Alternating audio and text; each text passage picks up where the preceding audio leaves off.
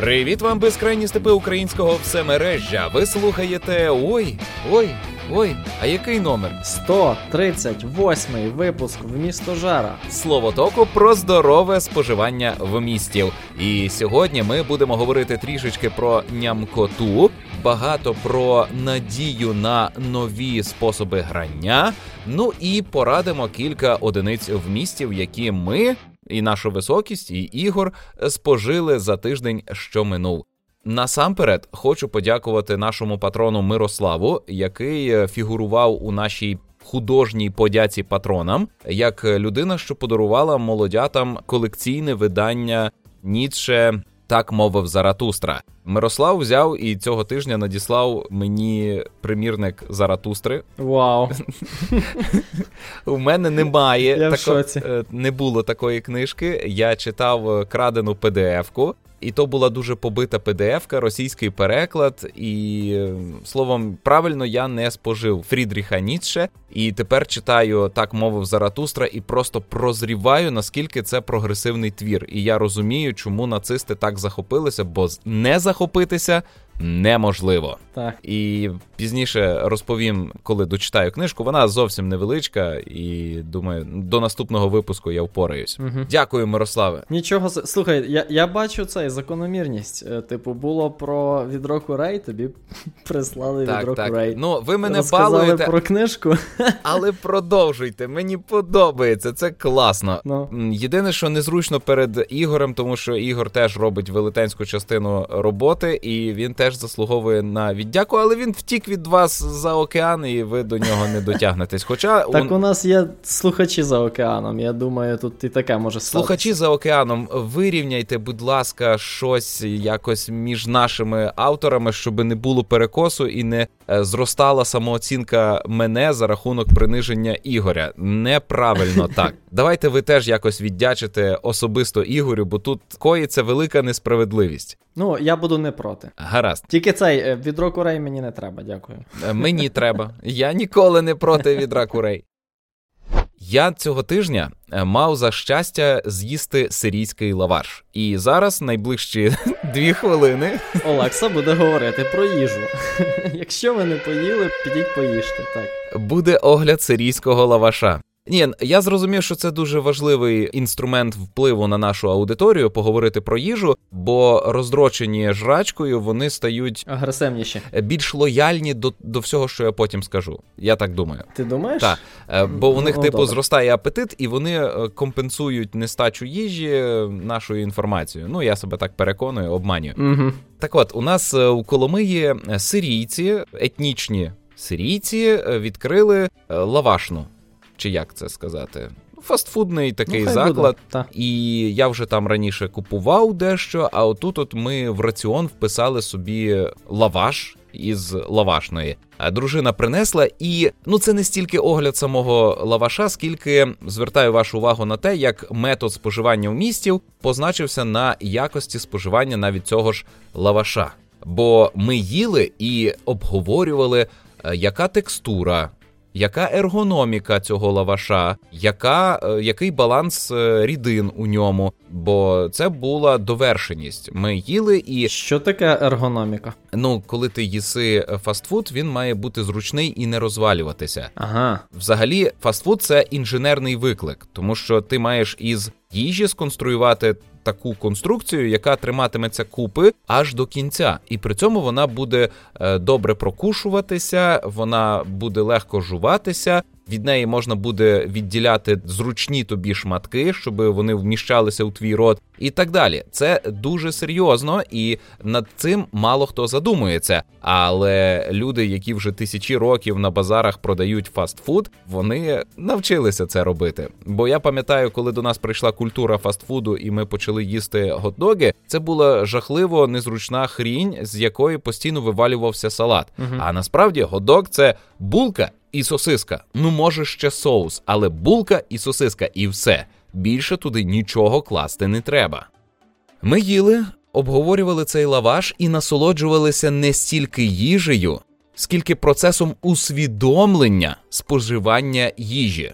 який е, посилювався також е, тим, що це була смачна їжа. І у мене є з чим порівняти. У нас є кілька лавашів. До цього я купляв лаваші у Хасана. А тепер я пішов до сирійців. Не знаю їх поіменно, але у них там висить сирійський прапор. Я з ними поспілкувався, що вони приїхали з Сирії ще у 80-х, і відтоді в Україні ошиваються. А тепер ось е, дісталися до Коломиї, бо одружилися з Коломиянкою. Угу. Не знаю хто з них.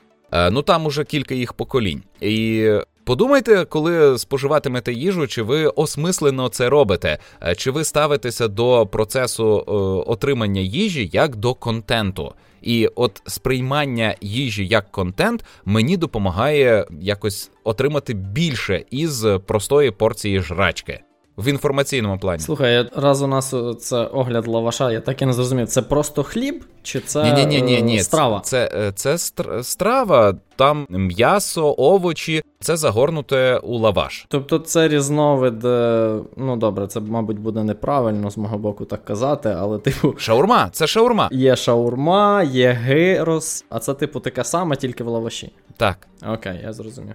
Ну, прикольно, але ти знаєш, я от за себе можу сказати, я, мабуть, на цьому спектрі усвідомленого споживання їжі зовсім з іншого краю. Я пам'ятаю, колись ми із колегами на повному серйозі обговорювали е, замовити на декілька тижнів Soylent. Знаєш Soylent? Чув про таке? Блін, я пив воду, я хотів ставити, замовити повію. Це було би дуже цікаво обговорити в подкасті. Так, так, і що? Ну, ти ж знаєш, в чому суть Сойлента, так? Це просто штучна суміш, яка. Я вперше чую це слово. Серйозно? Здається, Сойлент. Я нічого не наплив. Ну, є, типу, фільм якийсь стрьомний про майбутнє, в якому люди всі їдять тільки одну штуку, яка називається Сойлент, а потім виявляється що вона з людей робиться, щось таке. А в реальному світі, отакі задроти, як я, вони не люблять їсти. Так, для них це споживання їжі це перешкода. Вони хочуть ну якомога швидше з цим покінчити. Так це я частково говорю за себе, але я знаю, що багато людей так ставляться до їжі. Хворі виродки. Це про є тата. Я... Та, почекай, Ігоре, ти, ти ображаєш мої почуття. Просто я. Давай, Ох, ти, я... ти мені від... Давайте мені відповісти, коли я закінчу про Soylent. Так от Soylent, це наскільки я знаю, є такий стартап, е, в якому люди винайшли таку суміш, е, в якій всі необхідні для людини речовини, там е, всякі мікроелементи, вітаміни, все, що треба, плюс білки і все інше. І ти його, типу, змішуєш з водою і п'єш, і все. І наскільки я знаю, воно не дуже смачне, але це якби не важливо. Але ж це маячня. І е, ідея в тому, та, що ти просто не думаєш про їжу. Ти просто типу заливаєшся сойлентом і йдеш далі. Ось.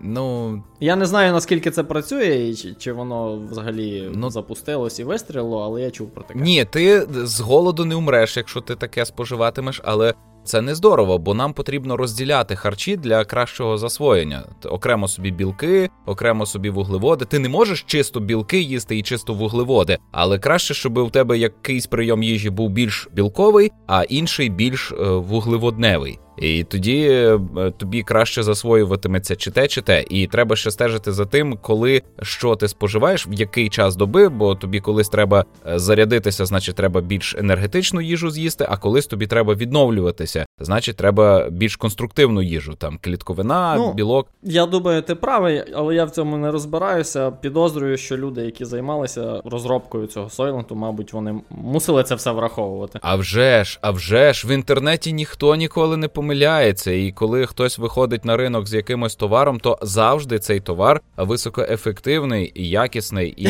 е, добре ну, пропрацьований. Мені здається, що це мало би врахуватися, якщо вони серйозно до цього ставляться. Але та, ти можеш бути правий. Ну так от, до споживання їжі. От дивись, Олексо, я вже е, багато разів чувши від тебе різноманітні огляди різноманітної їжі, хоч це й не було так явно, як цього разу. Я роблю висновок, що ти їсти любиш.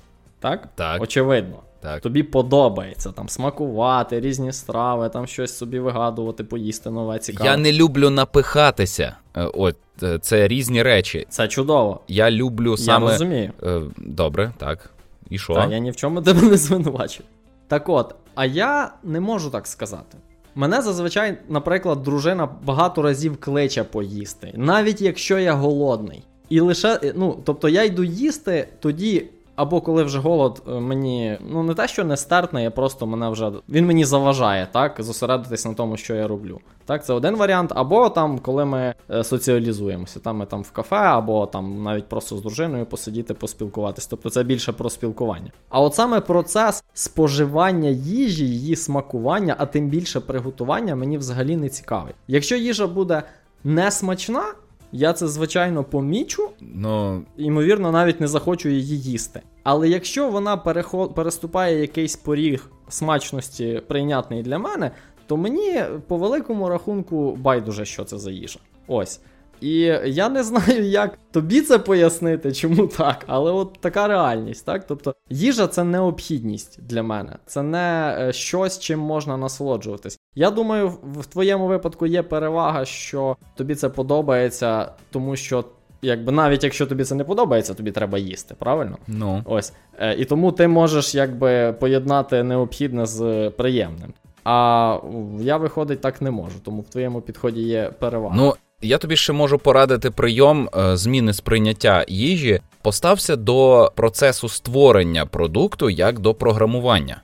У тебе є е, інгредієнти, вони потребують певної обробки, чи там порізати, чи термічно обробити. І поєднання там хімічних органічних властивостей всіх цих продуктів утворює комбінацію смаку. За тисячі років е, кулінарії люди вже виробили всі прийоми, е, які дають тобі правильну комбінацію. І шляхом оцієї комбінаторики ти знаходиш е, те, що тебе задовольнить, і правильну порцію. Ну для мене це процес пізнання. Приготування їжі. Я вивчаю, як що ну, з чим е, взаємопов'язане, і є прямі залежності, як ти почнеш готувати, і що з того вийде.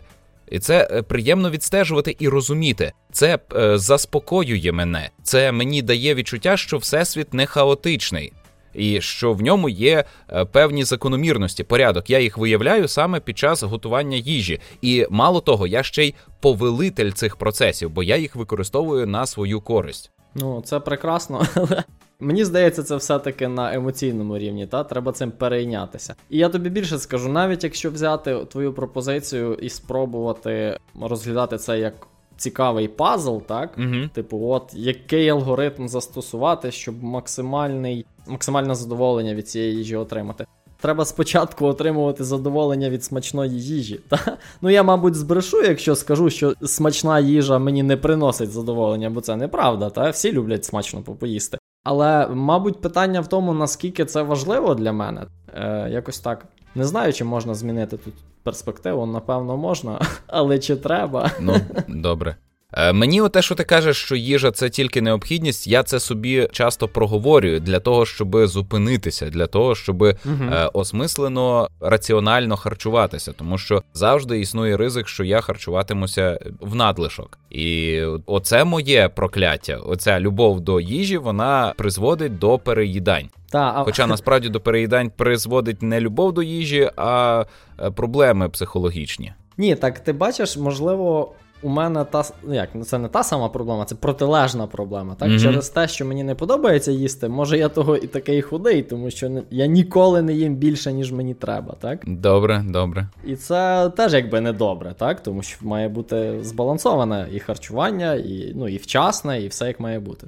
Ну, е, Олексо, я так розумію, твоя любов до їжі також сприяла тому, що ну, твоє зацікавлення в процесі готування і в тому, яка різноманітна є їжа, е, напевно, і посприяла тому, що ти правильно харчуєшся. Ну і і добре, і смачно. Е... Все разом. Як думаєш? Ну, це та все разом. Ну насамперед, це зміна у сприйнятті інформаційних потоків.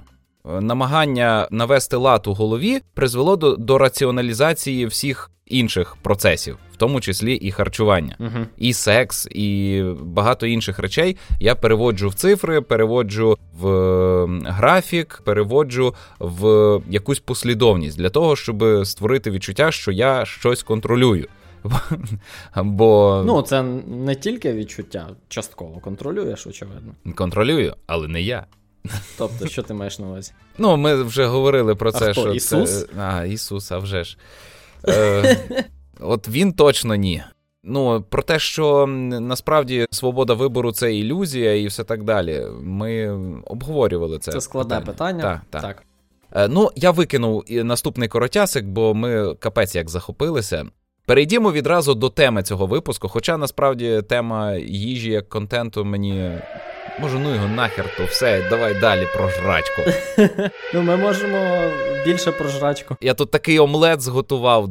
От встав, розумієш, з ліжка лише відірвався, пішов, зготував омлет. Хоча у нас сьогодні за розкладом мав бути сир з сухофруктами на сніданок, але я манав, я хочу омлет з сиром, з помідорками. Отак от зайшов, наклав на тарілочку, а воно аж тягнеться за ним той сир, коли ти розрізаєш е, скибочку.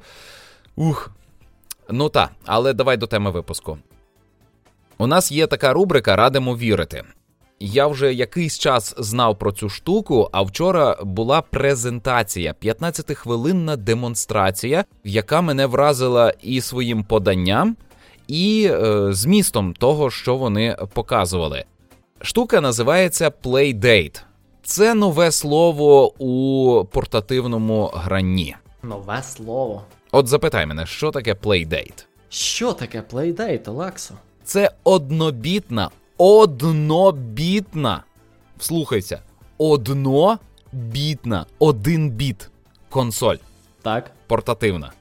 Однобітна це як Тетріс. Та, це як Тетріс. У неї однокольоровий екран без підсвітки який потребує зовнішнього світла. Угу. Вона компактна розміром з пачку цигарок, навіть менша, напевно. В неї е, екран 400 на 240 пікселів. Є звук, є хрестовина і дві кнопки для керування грою. І збоку є механічна ручка. Оце прямо кілер фіча. Угу. Механічна ручка. І е, багато ігор зав'язані на тому, що ти взаємодієш із об'єктами в грі за допомогою ручки.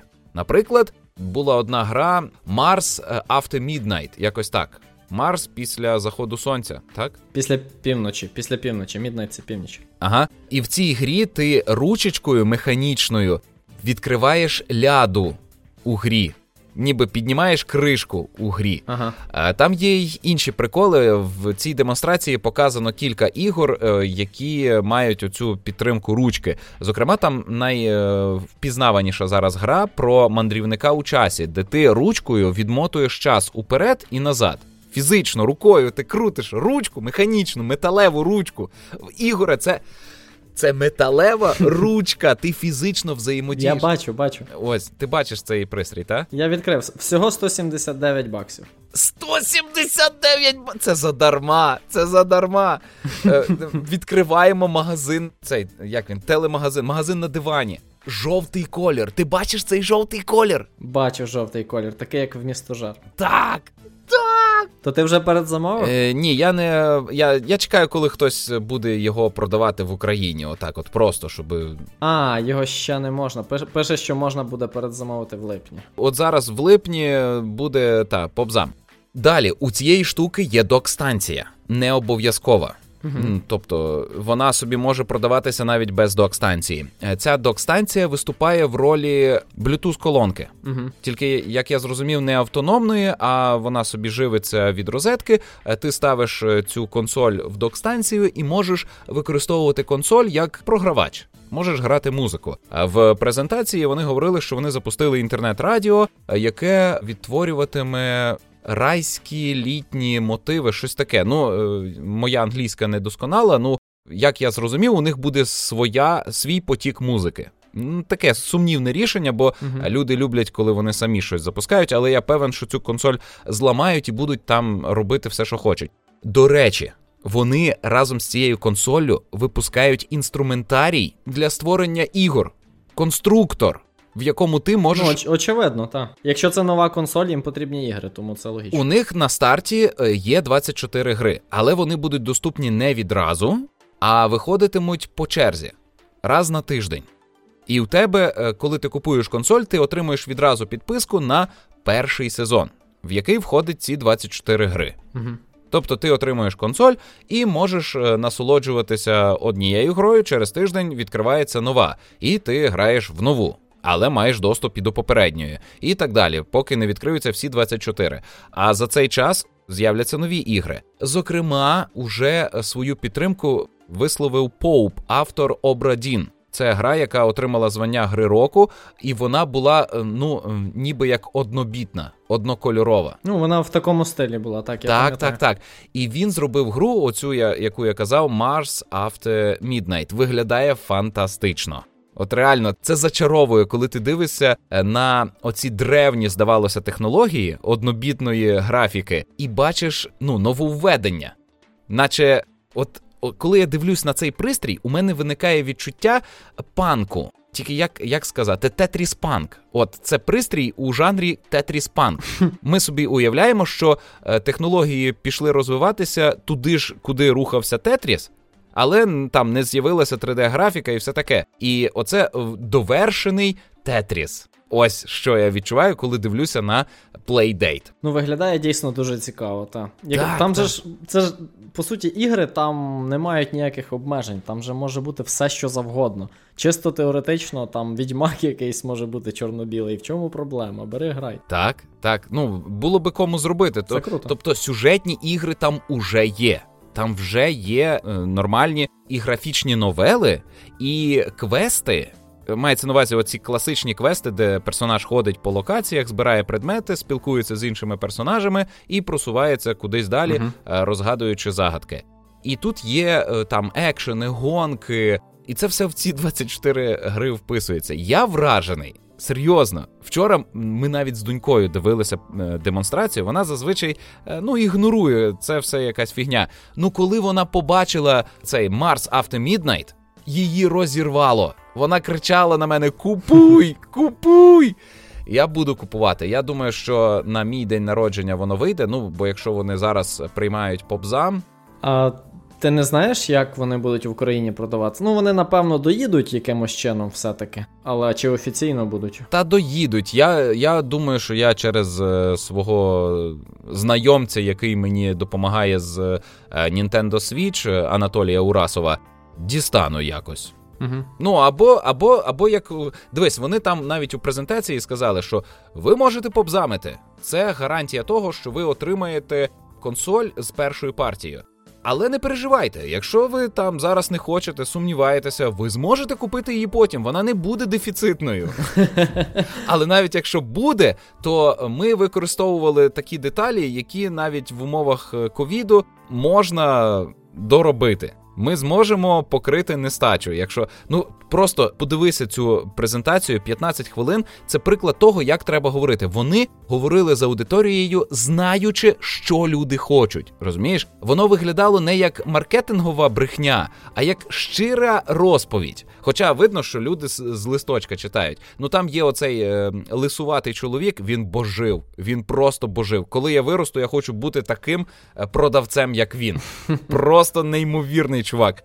Він показав, що у їхньому у їхньому доку, в який можна вставляти консоль, буде отвір для олівців. Для чого? І в комплекті йде олівець. Але навіщо? Як це працює? Я не Я не знаю, що це за олівець. Це явно не олівець, це якась пластикова паличка, яке її застосування мені не зрозуміло. Почекай, так а може можна буде по екрані нею тицяти? Е, ні, ні, ні, ні. Екран ні. Е, ні. Там такого ні, нема. Окей, ну добре. Народ, я не знаю. Е, я просто мусив поділитися з вами цією пристрастю, бо я спати не міг. Розумієш? Мені мені еротичні сни не снились, мені снилася плейдейт. Я не міг не думати про неї. Я крутився, як та ручечка, розумієш? Я вже відчуваю, як як вона ж не просто крутиться, вона ще й складається отак. Розумієш, я коли цей пристрій бачу, він мені нагадує моє аналогове дитинство. Так, так. Це неймовірно. Мабуть, на таких, як ти, воно і розраховано. Ну, а ще я хочу оцей сервіс, е, щоб у мене грало те радіо. При цьому е, там вони показували, що вони навіть е, відеокліпи якісь відтворюють на цьому екрані. Ага. А ще пам'ятаєш, була мода на ASCII графіку. Ну, чого була?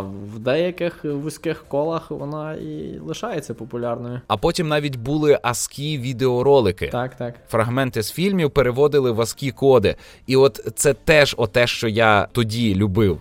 з цими ASCII, з цією культурою, коли переводили е, зображення, е, де пікселі утворю... ну не було пікселів, а зображення будувалося із символів. Так, так. Тупо звучить, ні? Ні, нормально звучить. Ну так це те. Я не знаю, як це словами описати. Це воно і є ASCII графіка, типу, це зображення, яке будується із символів алфавіту. Ну так, і особливо затяті дійшли до того, що вони динамічне зображення передавали, так. тобто вони показували відеоряд цими кодами. Uh-huh. І тут, коли я дивлюсь на екран цієї консолі і бачу там динамічну картинку, а вона реально динамічна. Це не е, екран рідких чорнил. Ну, це LCD, напевно, екран. Рідко кришталевий. Е, Ну, я не знаю, ти ж дивився презентацію, там не говорили? Ну, ну Там такі е, нюанси не обговорювали. Зараз відкрию характеристики. Ну, якщо воно не світить саме, не світить. Тоді це, мабуть, щось схоже більше на E-Ink, на електронне чорнило.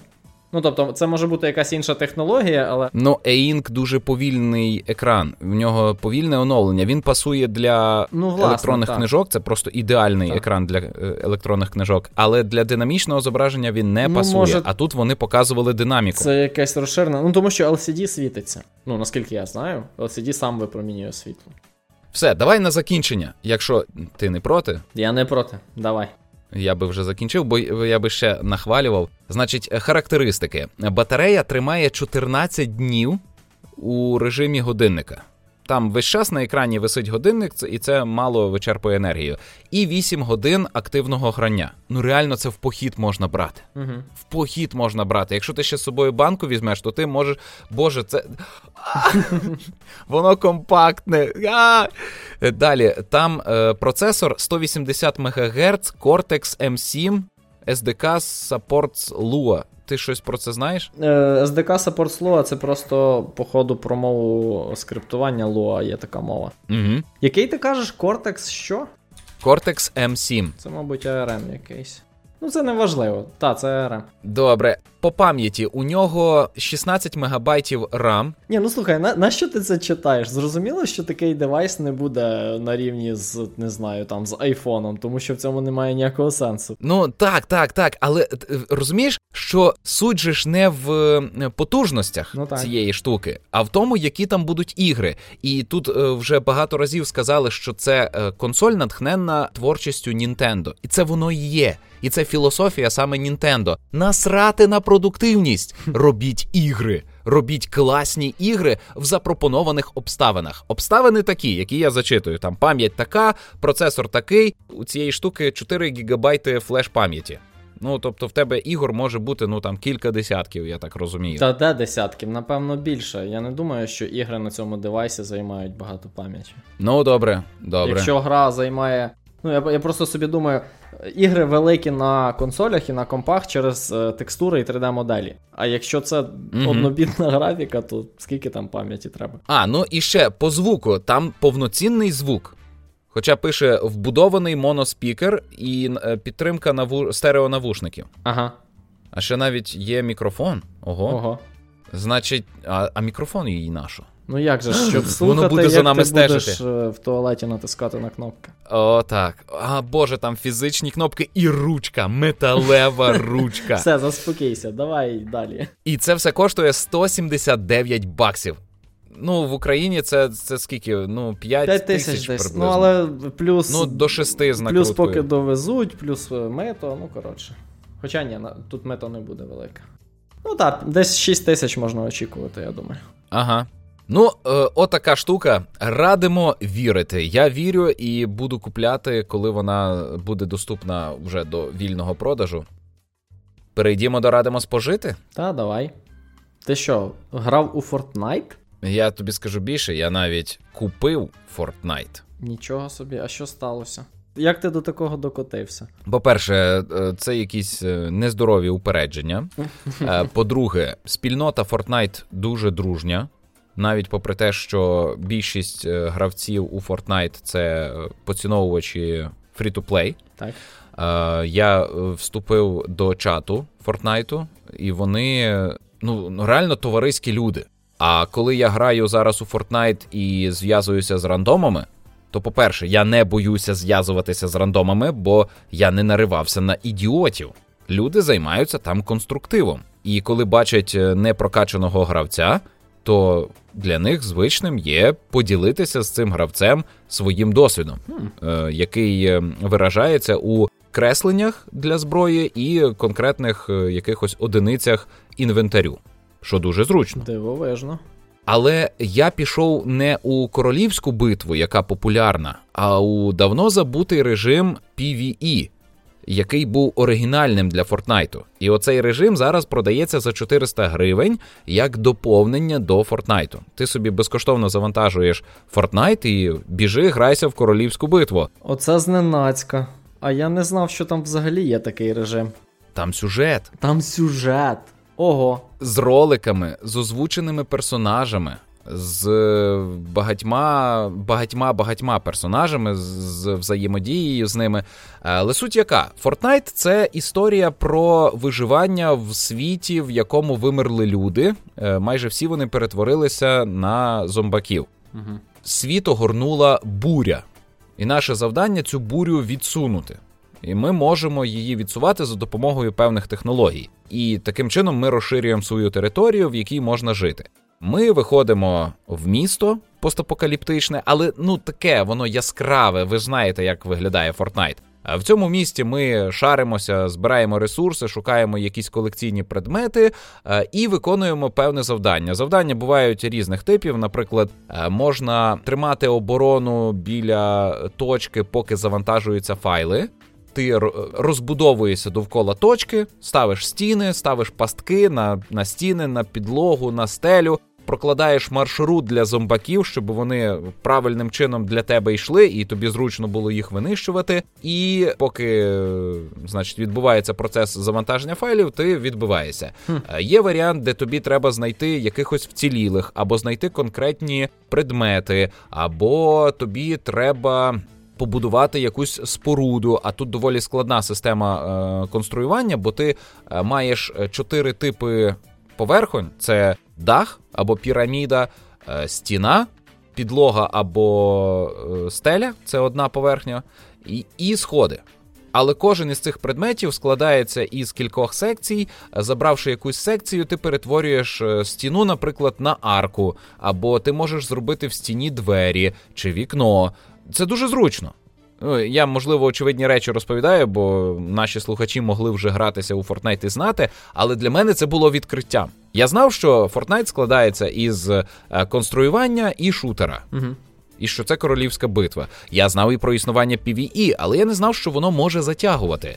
І Ми зараз е, з Мирославом зранку встаємо і з 6 до 7 рубаємося у Fortnite. Це дуже класний досвід. За годину ми встигаємо пройти дві місії. І ми поступово просуваємося по завданнях. Ага, і за скільки ви очікуєте пройти? ПВЄ режим? Е, Думаю, що до кінця літа. Ясно. Е, Хотів запитати, чи грав ти у Orcs Must Die? Саме на Orcs Must Die ця гра схожа найбільше. Ага. Ну тільки без конструювання, там здається, я ж не пам'ятаю, чи там є конструювання. В Orcs Must Die ти не конструюєш, ти е, я вже не пам'ятаю, яка там економіка, але ти маєш доступ до великої кількості пасток. І Ти розставляєш пастки у фазі підготовки, угу. а потім е, тримаєш оборону, сам активно вбиваючи орків і е, затягуючи орків на пастки, які ти попередньо розклав. Тут те саме, це Tower Defense, Ти маєш розкласти певним чином пастки, і часто буває дуже прикро, коли ти витратив геть усі ресурси, які ти довго збирав на пастки. А зомбі йдуть не з тієї сторони. А, а там ти не знаєш, звідки вони будуть іти, так? Ти не знаєш, так. Ти так можеш прикинути, що от до цієї точки є підхід. Е, зомбі не можуть лізти по стінах, не можуть вистрибувати. Вони можуть тільки по поверхнях, які схожі там на сходи, вийти. І ти дивишся, ага, тут можуть пройти і тут, але вони можуть іти як з усіх сторін одночасно, так і з якоїсь однієї і ти не не маєш попередження. Ясно. Це дуже цікава механіка. Плутаний Fortnite PvE, не завжди очевидними є наші дії для досягнення успіху, і незрозуміло, чи ми насправді просуваємось по сюжету, чи ми виконуємо просто якісь завдання. Сюжетний режим уже не розвивається, на нього забили, і це дуже прикро, тому що він мені реально подобається. Але народ не забив. Зараз там у кожній нашій мультиплеєрній сесії в будь-який час доби, а я перевіряв, я заходжу і до мене долучається повна паті. З випадкових людей. Ну, гравців достатньо, так. Так, так. Ну, тобто, це одна з найпопуляр... чи, чи найпопулярніша гра у світі взагалі Fortnite. Вона встановлена у багатьох. Але е, про PvE, е, наприклад, е, я вчора зайшов у українську спільноту Fortnite, то там не всі знають, що у грі є PvE. Хоча ти, коли заходиш у гру, то в тебе ліворуч є от цей режим битва з бурею. А вони туди не ходять, тому що вони тільки в королівську битву ну, так, ходять. Так. Ну, не знаю, з якоїсь причини королівська битва це дуже популярний жанр. Тому е, є відео у Рендароса UA, де він пояснює, чому люди люблять е, угу. жанр виживання. Це симулятор виживання. Королівська битва це симулятор виживання. І це у нас закладено на рівні інстинктів. Ми отримуємо задоволення від такої механіки, тому що наш мозок е, сигналізує нам, точніше, наш мозок отримує насолоду від е, процесу виживання, адже ми е, саме ті люди, які вижили завдяки таким діям. Ось відбувся природній ну, відбір. Я думаю, тут ще додатковий елемент, що це виживання серед таких, як ти, тому що в Майнкрафті теж виживання, але типу проти тупих зомбі. А в королівській битві ти виживаєш проти інших людей, так, інших гравців. Ну, королівська битва це акт запліднення. Велетенська купа сперматозоїдів прямують до яйцеклітини, і туди е, дістанеться тільки один. Пробитися може лише один, так, так. тільки один. Двоє не можуть. Я про це так не думав, але це геніально. Ні, ну просто ми досі ті сперматозоїди. В нас досі є ці механізми, вони нікуди не ділися, і це позначається на нас на всіх етапах нашого формування. Ми весь час конкуруємо, і королівська битва це найдовершеніша форма конкурування. Так, цікава думка. Добре, е, що там за Unknown? Е, Так, я подивився кіно. Може, це просто піратський файл, який не названий? Ні, це назва фільму. я його дивився на Amazon Prime. Ну, я не знаю, можливо, вони його десь вкрали, але сумніваюся в цьому. Якщо пам'ятаєш, коли ми обговорювали м, оцей новий фільм про зомбаків, забув, як називається. Е, Армія мерців. Так, Армія мерців. Я казав, що от я подивився трейлер, зрозумів, що весь фільм це екшен, і я не люблю екшени, тому я вирішив його не дивитись. Так от, оцей фільм це теж екшен, але він мені сподобався. І я, намагаючись зрозуміти, в чому ж тоді різниця, дійшов висновку, що різниця в рівні трешовості. В армії мерців, наскільки я розумію, це треш на трешняку. Ти сам казав, що фільм треба дивитися з вимкнутим мозком.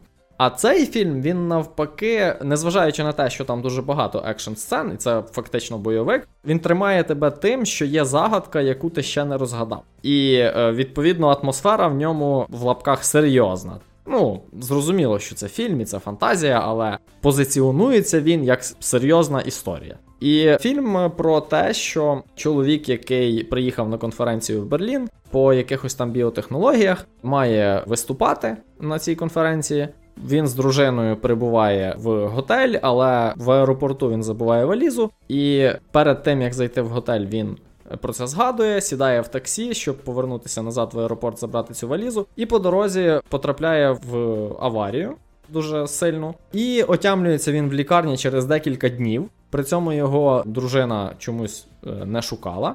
Він коли отямився, він зрозумів, що він багато чого не пам'ятає, так, у нього якісь провали в пам'яті. Але він в якийсь момент згадує про цей готель і чого він сюди приїхав. Він прибуває в готель, і дружина каже, що вона не знає цього чоловіка.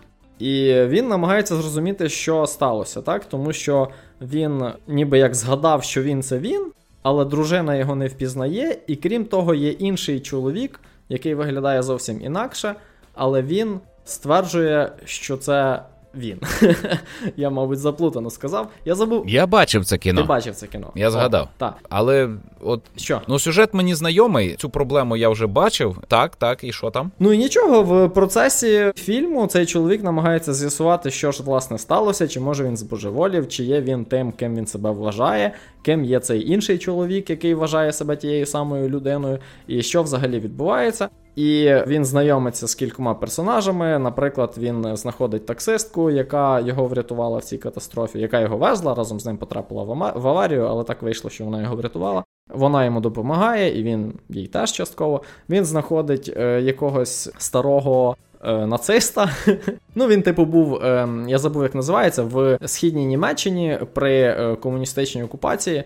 Можна це ж правильно так казати, комуністична окупація? Я нічого тут так, не, так. не перекручую. Так. О, там було, було типу їхнє НКВС, Угу. їхня поліція е, внутрішня, чи як це називається. Штазі. Так, так, здається, це воно. І цей чоловік ніби там е, служив, цей старий. І цілком випадково головний герой його знаходить, розповідає йому свою історію. І цей старий поставився до неї серйозно і вирішив йому допомогти. Ну, як виявляється, не дарма. І що ще? А, і також е, цього чоловіка, який з провалами в пам'яті, його переслідують якісь незрозумілі кілери. Чи хто вони такі, теж не ясно, але там відбуваються вбивства, пов'язані з е, пошуком головного героя. Він, коли це усвідомлює, він починає переховуватись. Ось. Ну, коротше, дуже цікавий екшен. Мене він тримав саме ось е, цією загадкою, так? Тому що я дуже довго намагався розгадати. Кілька разів було таке: а, це от я зрозумів, це от оте. А потім виявляється, що це було зовсім інакше. Угу. Ну, мені цей фільм саме оцим дуже сподобався. Екшену там достатньо. Кіно, яке маніпулює твоїми очікуваннями. Саме так, саме так. І це дуже захопливо для мене. Клас. Розкривати загадку, мабуть, не буду, але розв'язка досить таки класна. Мені сподобалось. Угу. А для мене крутою розв'язкою було те, що я пережив при перегляді фільму Кролик Петрик. Дуже дивне кіно, е, яке ти не знаєш, як визначити, що воно таке. Е, Я раніше, кілька років тому, е, дивився першого кролика Петрика, а тут вийшов другий фільм, і ми пішли сім'єю на нього. Дивилися його з купою дітей і трошки дорослих. Повна зала була. Е, дружина бідкалася, що більше ніколи на вихідних ми не підемо в кінотеатр з іншими людьми. Ну, бо вона балована. Ми звикли ходити, що в зал тільки я прийшов і більше нікого. Ну і ще дружина могла прийти. А мене, наприклад, не курвило. Реально, я сидів, і мені було так насрати, жуйте, стяйте. Вони ж ми сіли, я кажу, от вони їсти будуть 10-15 хвилин попкорн, а як доїдять, підуть всі стяти. Тому що ніхто із них не може ніяк дотумкати, що можна постяти перед кіном. Ну так. Ну, ну, а можна не пити день перед цим. І все. І ти приходиш, і ти не стяєш весь фільм. Олексу курвить Добре, е, не у кінотеатрі. Мене курвить, вибачте, е, та. Так от, я не курвився. Я не курвився, е, тому що кіно мене дуже класно розслабляло. Кролик Петрик це історія про кролика Петрика та інших тварин, які живуть на території подвір'я пана Григіра.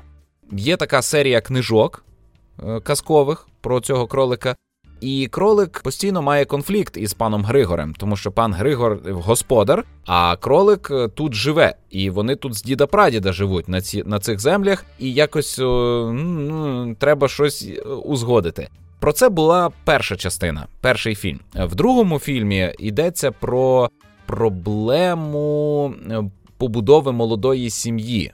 Головні герої люди там уже одружилися на цій території, і тепер вони лякають тварин тим, що з'являться діти. Але не тільки це лякає тварин. Кролик Петрик намагається знайти своє місце, так би мовити. Він хоче бути кимось і не хоче бути тим, що про нього думають, а його вважають е, лихом. Що він ходяче лихо, що він все ламає, він е, все руйнує, е, він ні з ким не може взаємодіяти конструктивно. Угу. Хоча сам по собі він не є там лихим, він не є поганцем, він не хоче нікому шкодити. Він доброзичливий, він хороший кролик Петрик. Просто він ідіот. Там всі ідіоти, але в хорошому сенсі. Тут е, герої е, потрапляють у місто, е, знайомляться із видавцем книжки, адже дружина головного чоловічого героя цього фільму написала книжку про кролика Петрика та інших звірів, і вона її збирається видавати. Е, Звірі там беруть участь у великому пограбуванні, яке прямо цитує класичні фільми про організовану злочинність. Це це, це така ржака, це це треба бачити. Вони там е, творять такі дивовижні штуки. Але коли ти дивишся на постер, ти думаєш, ну, кіно про милих звірят. Ну, не знаю, на що воно мені треба? Я сидів, я думав, мене розірве. Я так реготав, мені було смішно. Причому там гумор на рівні хтось упав. Але це смішно? Може, це теж вікове, Може. як і в мене з романтичними фільмами. Е, Може. Та деградація мозку пішла. Там є момент, коли продюсери вимагають від авторки, щоб вона змінила сюжет на догоду трендам. І вони збираються екранізувати книжку і кажуть: ми тут зробимо там втечу на автомобілях, на мотоциклах, на човнах. Вони будуть десантуватися з парашутом. А вони на них дивляться: це ж книжка про звірят. Про що ви?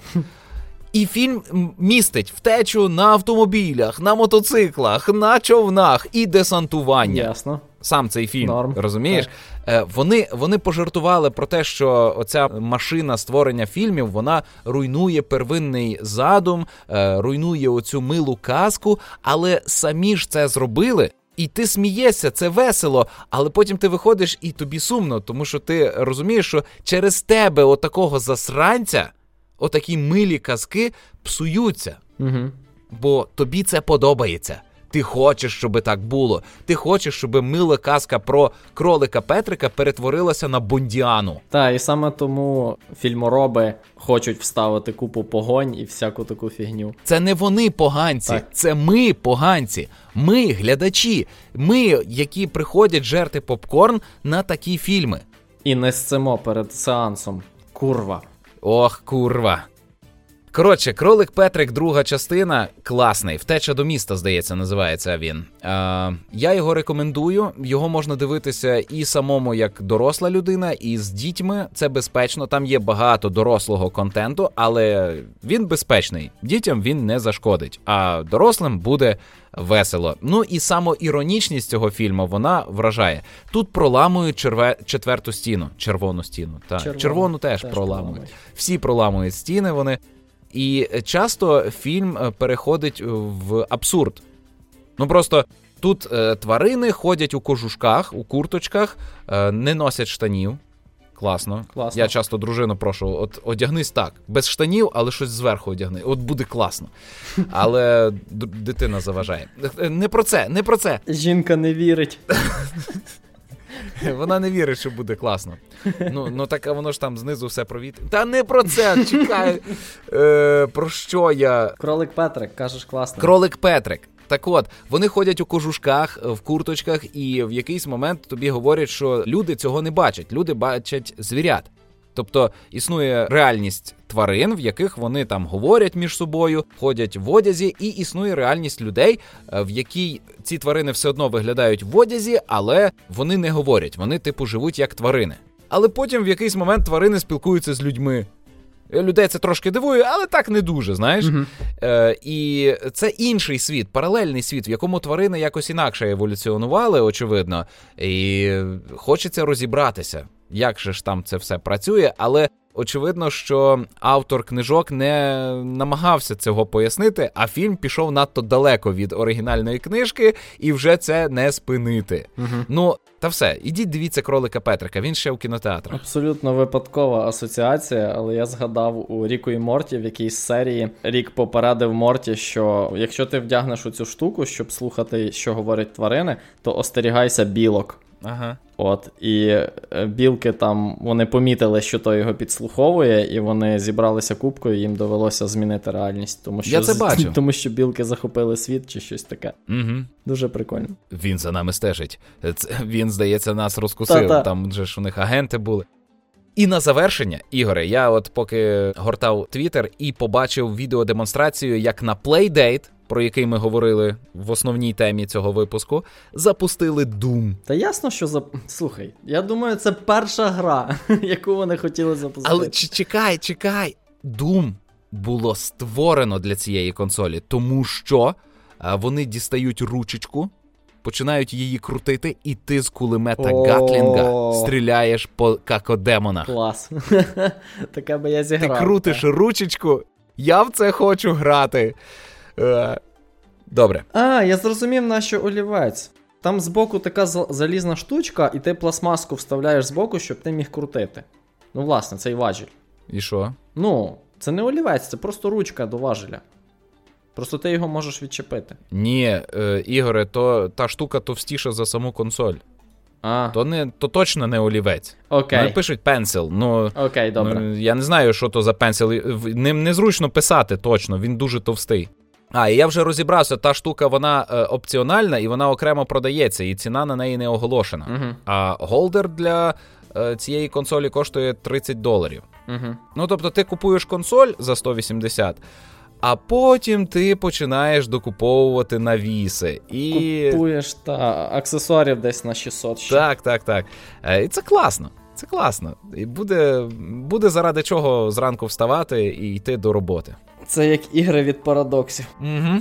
Ну коротше, нагадую, що для вас сьогодні балакали е, Ігор Солодрай та Олекса Мельник. Ми дякуємо усім, усім, хто нас послухали, хто от зараз сидять, пишуть коментарі або писали коментарі в процесі е, прослуховування. Дякуємо тим, хто нас поширює, е, хто просто лупить вподобайки, хто бере участь в обговореннях десь. Ну, хто так не робить, ми вам теж дякуємо, але ви, напевно, не чуєте нас. А особливо хочемо подякувати нашим патронам. І цього місяця я цього тижня хочу відзначити двох. У нас є новий п'ятидоларовий патрон Микола Коржан. Оплески! Оплески! Так. І Олексій Укронез е, повернувся на 10 доларів з 1 долара. Явно ми почали робити контент краще, і це надихає. Дякуємо. Так, а всім загалом патронам подякуємо десь так наступного тижня у спеціальному випуску подяк. На фінал, напевно, треба якусь однобітну музичку. Однобітну? Ну, якусь таку стареньку Добре, е, я щось денді музичку. Але нас, напевно, знову заблокують. Ви знали, нас е, заблокували в деяких країнах, друзях Російської Федерації. Прикинь? Як то заблокували? Ну так, ми недоступні в деяких країнах. На Ю- І там на такі Ютубі? Та, на Ютубі. Ну, не ми всі, а от там один випуск було повністю заблоковано. Ну-ну-ну, бо там щось ми згадували про смерть чи що. А, про смерть. Випуск про смерть у нас заблокований. А в якій країні? Там перелік країн, але я пам'ятаю, що то все країни такі третього світу. Га? А чого заблок? Я щось не розумію. Типу Північної Кореї, і от. А? Я здивований.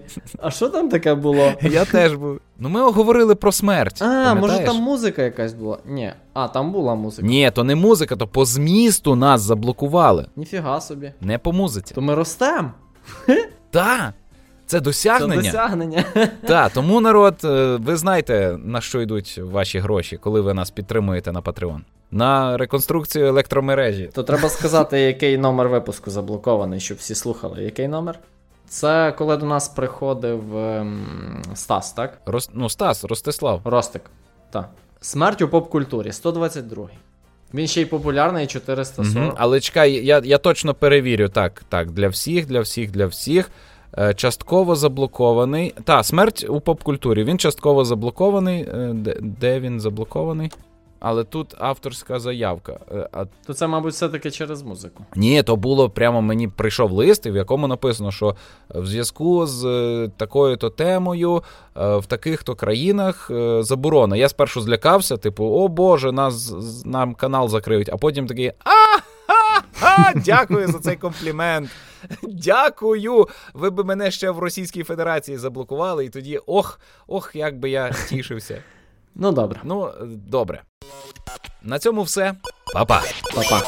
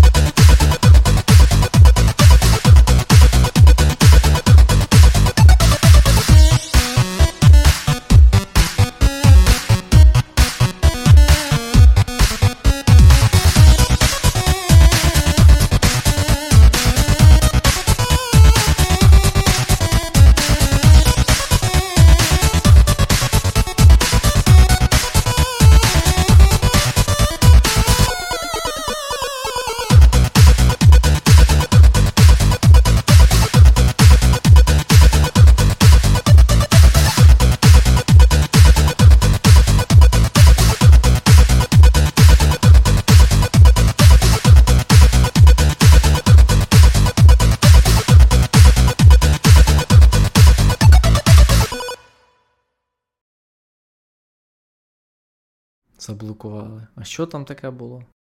Смерть та й смерть. Всі помруть.